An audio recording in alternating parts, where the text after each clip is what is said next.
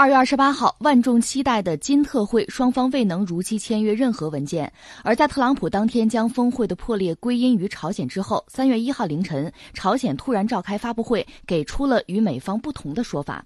当地时间三月一号凌晨，正在越南河内参加第二次朝美领导人会晤的朝鲜代表团深夜突然召集媒体记者举行了发布会，就第二次朝美领导人会晤未能达成协议等会晤结果，向媒体发布了朝方立场。朝鲜外务。向李永浩表示，朝鲜并非是如特朗普所说要求全面解除所有对朝鲜制裁，而是要求解除涉及民生领域的几项主要对朝制裁内容。李永浩说，朝鲜提出了现实的建议，包括在美国观察人士的监督之下完全关闭宁边核设施。考虑到目前朝鲜和美国之间的信任程度，这项提议是现阶段我们能够采取的最大的去核化的措施。他表示，作为回报。朝鲜只希望美国解除妨碍我们国民经济和人民生活的部分制裁。平壤还提出了永久停止核试验和远程火箭试验，可能很难再看到河内峰会这样的机会。这个话题昨天我们就关注了，但是经过这么长的时间，一天左右的时间，各方的声音，包括各种各样的呃消息，嗯，还有。很多专家的分析啊，很多媒体的推演啊，逐渐就出现在我们面前。我们大约能够把整个场景哈拼接起来，只能说是拼接起来。因为你看，现在朝鲜和美国发出的声音是完全不一样的，这个声音还谈不上相互的对骂和指责，但是呢，确实也强调了，说到底，这次谈如果没谈出结果，你说谈崩了，其实不至于。按照特朗普的描述，双方是很友好的。很优雅的握了手道别的，还不是说那种拂袖而去啊？呃，你知道特朗普在那个交易的艺术里，他不是商人嘛？曾经谈到过，如果他确认对方没有诚意，在第一时间就会扭头就走。嗯，呃，根本不考虑别的。这次显然还不是他描述过的那种状况。换句话说，这事儿可能还有缓，但是双方显然要把这次没谈成的责任从自己身上撇清。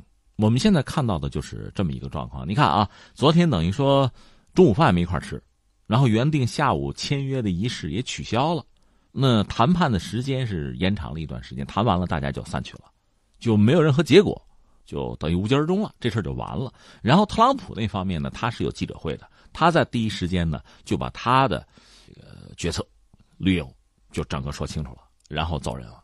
那么你想，如果按照来，金正恩从他们家。到河内用了六十多个小时，不但六十六个小时的火车，他还用他那个专车走了一段公路，对吧？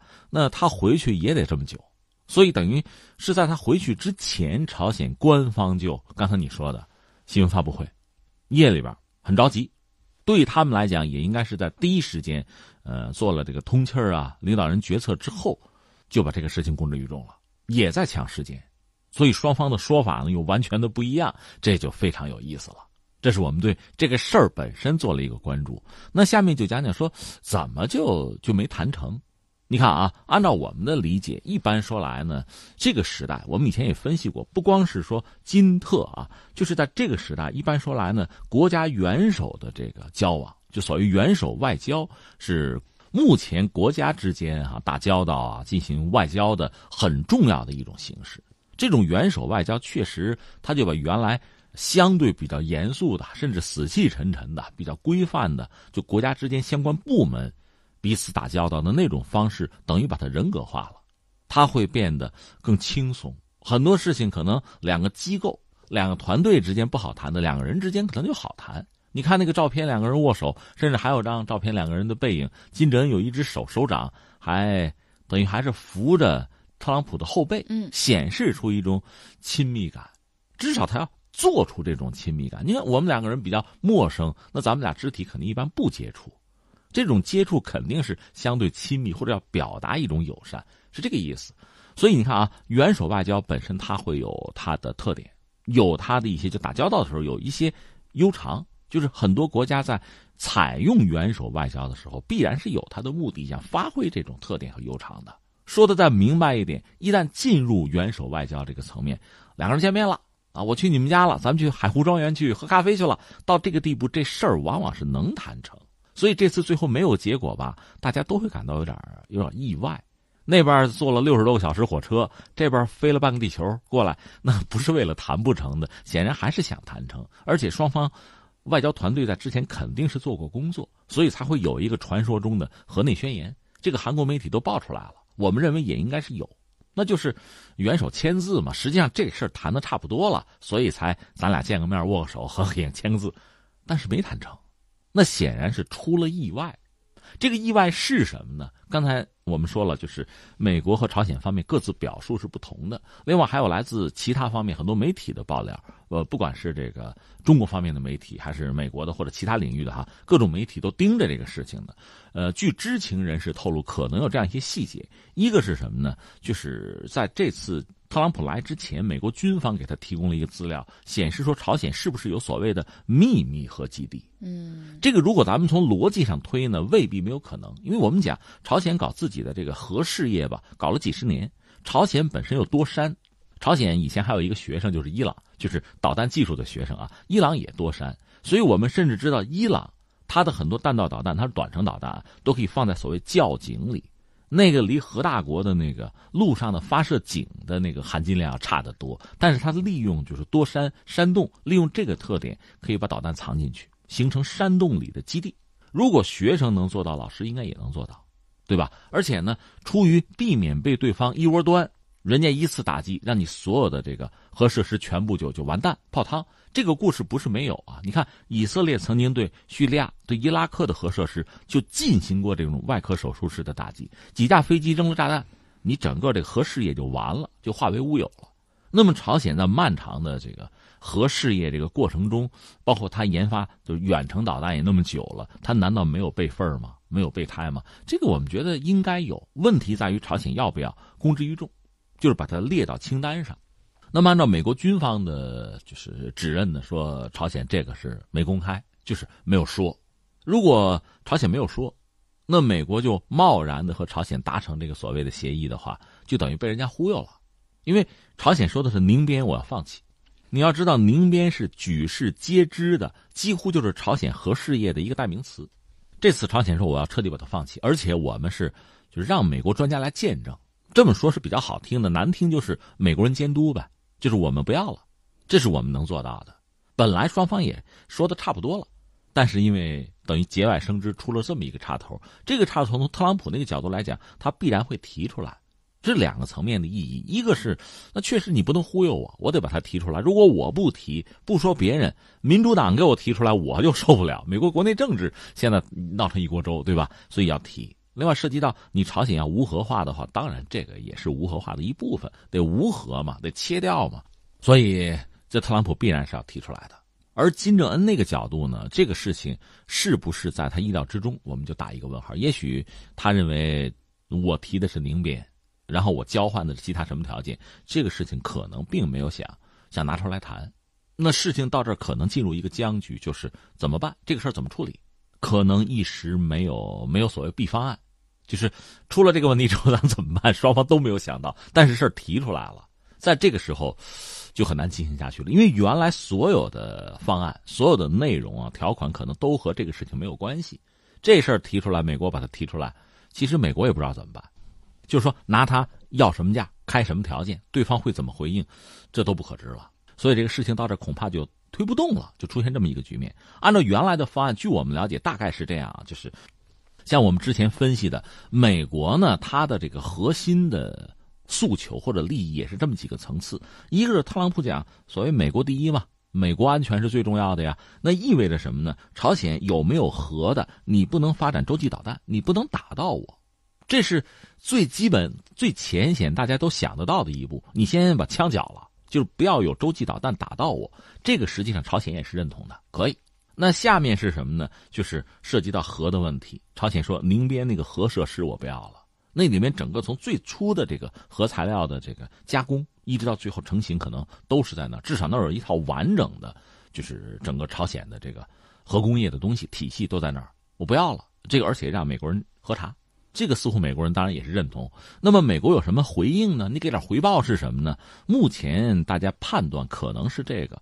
就是联合国这个制裁，这个也不是美国说取消就取消的，这是需要一个过程的啊。但是呢，美国可能会睁一眼闭一眼，默许就朝韩之间，比如在这个旅游，在旅游问题上松动，就朝鲜可以挣外汇了嘛，在这个问题上松动也算是，也算多多少少的解除制裁吧。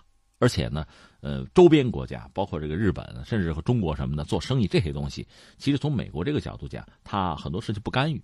就看不见也就完了，这个可能是一个回应，这个回应朝鲜可能也能接受。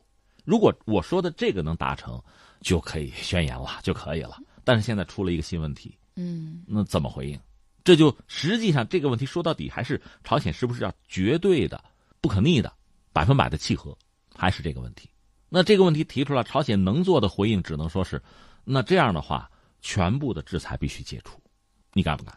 我不要了，都不要了，你也。都放开行不行？这可能就是特朗普嚷嚷的。哎，你看他说了，他要求全面解除制裁，我不答应，所以谈不成了。而朝鲜方面说的是，我其实想要的是什么呢？就是针对国计民生的这个东西能不能解除？这是双方表述不一样啊。但是对美国人来讲呢，全面解除我说了，这个一个是并不现实，另外真的解除了，特朗普手里可就没牌了，除了军事打击以外就没牌了。他这么回去的话，在国内他没法交代。昨天我们聊国内正闹呢。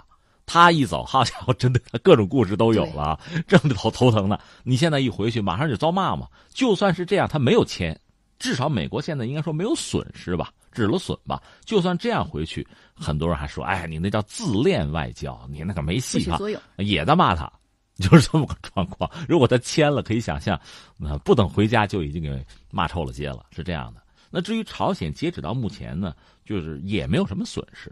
就是在涉及到核的问题，也没有弃任何东西，双方等于说摁了个暂停键。但这个暂停键要按多久呢？现在是不是还是有一个不信任的问题？比如说朝鲜说我要关闭宁边核设施了，我展示了这么大的诚意，你为什么不给我点什么？美国就觉得，哎，这其中是不是有诈？你真的不要了吗？你都不要了吗？呃，你说的非常对。说到根本，双方就不信任，在不信任的前提之下签的东西，其实 你说那有多可靠呢？是吧？这个问题就摆在这儿。所以所有的一切，你要说出乎意料呢，就是双方挺决绝，哪怕最后面子上有个什么东西也没有。双方其实也都不好看，按说都是奔着达成一个东西去谈的，最后没有成。但是你要说彻底破裂，我觉得也谈不上。那我们下面看问题啊，咱们先说美国方面，特朗普呢，我们说他在国内这个政治斗争之中，确实想取得点成绩是非常难的，天天刺刀见红，是吧？嗯，那在国际方面，比如说朝核问题上，如果他能够有所建树，应该说对他的总统生涯助力很大。你看，一个呢，他要连任，竞选连任；另外呢，弄个什么诺贝尔和平奖什么的，他反正有这个期待。不是说主翻倍，给提个名吗？这事儿都干了，那想彪炳史册，想比别的总统做得好，那我干我得留下点什么。从这个角度讲呢，朝核问题还是很重要。那显然不至于到此为止。那他的这个做法到现在，他的这个所有的选项，他的具体的对这个问题的应对，还是非常特朗普式的，就他没什么损失。但问题在于下面有一个时间限制，那就是大选。嗯，这两年多了。快就进行下一轮的布局了，呃，什么他的这个一些政敌已经出现了，是吧？筹款什么的都开始了，他很着急，甚至有的专家算这个账，说要么上半年再见一面，今年上半年再不见，下半年他可就没心思，到明年可就真的没时间了。就是他大选嘛，国内大选这事儿来了，就不一定有机会了。那这张牌可就没用了，一旦没用了，那就可以变脸了，就没意思了。这事儿对他就提不起什么兴趣来了。我觉得这是他啊。那翻回来，我们再说朝鲜。朝鲜最大的问题是什么呢？其实我觉得还是经济制裁，就是联合国这儿的对他十一次吧，等于说是这个经济制裁对他的经济影响很大。这个数据我们都没法证实，就是说他现在关键粮食够不够吃？到了夏天就青黄不接那个时候，他粮食缺口有多大？有人说，今年它比以前可能还要大，达到一百多万吨、一百五十万吨这个样子，这就确实需要解除制裁或者局部解除制裁，否则有一个人道主义危机可能啊。这个可能，当然跟韩国的关系还好吧，周边一些国家也可以考虑帮他，包括中国呀、俄罗斯啊、日本。但总的来说，这个危机有可能存在，就像这个达摩克利斯之剑一样，一直到这个脖子那悬着，那他也拖不起。如果完全解除制裁，我们早就分析过，不可能。因为一旦完全解除的话，那美国制约朝鲜就没牌了，除了军事打击。但是局部的解除，释放善意，这是可以做到的。刚才我们分析嘛，像金刚山旅游什么的，美国可能就就接受了，就无所谓了，让朝韩你们自己玩去了，有这种可能。所以对他来讲也很着急，这是眼前的问题，就是这人道主义危机有没有可能对自己形成某种挑战？另外，双方各自在国内也都有问题。你比如说，美国就是民主党了，你怎么着我都觉得不好。至于朝鲜这边呢，一直美国是最大的敌人，一直是这么宣传的。而且我搞核武器的目的是什么？向全国人民都讲清楚了。当然中间铺垫了一下，去年就讲经济建设，几乎就等于说经济建设为中心啊讲这个了。但是这就完全放弃核武，和自己最大的敌人就握手言欢，这个弯不是大家同时同步就转得过来的。也有这个问题，所以从目前来看呢，一个看来真是就谈不谈崩的，反正是没结果。下面呢，双方我觉得在时间上也都有压力，能不能再谈？目前看，像蓬佩奥什么的，他们嚷嚷说还还得再谈，嗯嗯，没有彻底关上这个门啊。但是两国元首见不见面，没有人说。我觉得这个也对，为什么呢？谨慎一点吧，你总不能吹出牛去，来三个月后再见面。你说这个有什么意思啊？双方谈的差不多了，元首外交的特点，最后他们来盖个章、签个字，无外乎是这个。那么您认为双方谈的前景还乐观吗？我觉得这事儿应该这么来看：一，刚才我们是分析了美国和朝鲜各自诉求，呃，包括从时间节点上双方的紧迫性等等等等啊。但是有一个关键的问题是，这事非得他们俩谈吗？就全世界都盯着他们俩在这表演，最后还没谈成。如果朝核问题真是一个涉及到区域的，怎么也是东北亚吧？那你说对美国可能会产生威胁，就是有洲际导弹。如果没有洲际导弹的话，那这个东西就不是威胁吗？区域就稳定吗？也不是啊。如果是这样的话，这事儿不单是美朝两国的事儿啊，它涉及到的国家有很多，包括我们中国邻居嘛。既然涉及到这么多的国家，你把希望寄托在他们俩谈成。对吗？这个逻辑对吗？这里边是不是有点偏差呀？或者说，要不要在联合国这个层面制裁？可是联合国这个层面制裁的呀，在这个层面，或者在其他什么国际组织也好啊。以前我们还搞过六方会谈嘛，当然后来崩了。但是我的意思是说，这他们俩在这谈谈好谈不好的，这是解决问题的唯一的方式吗？靠谱吗？有没有其他的方式？有没有其他的选项呢？这个是我们要考虑的。你看这次谈来谈去，真正便宜谁了？越南，这美国跟越南签了个大单，越南可能买上百架波音飞机，二百多亿美元，是这么个结果。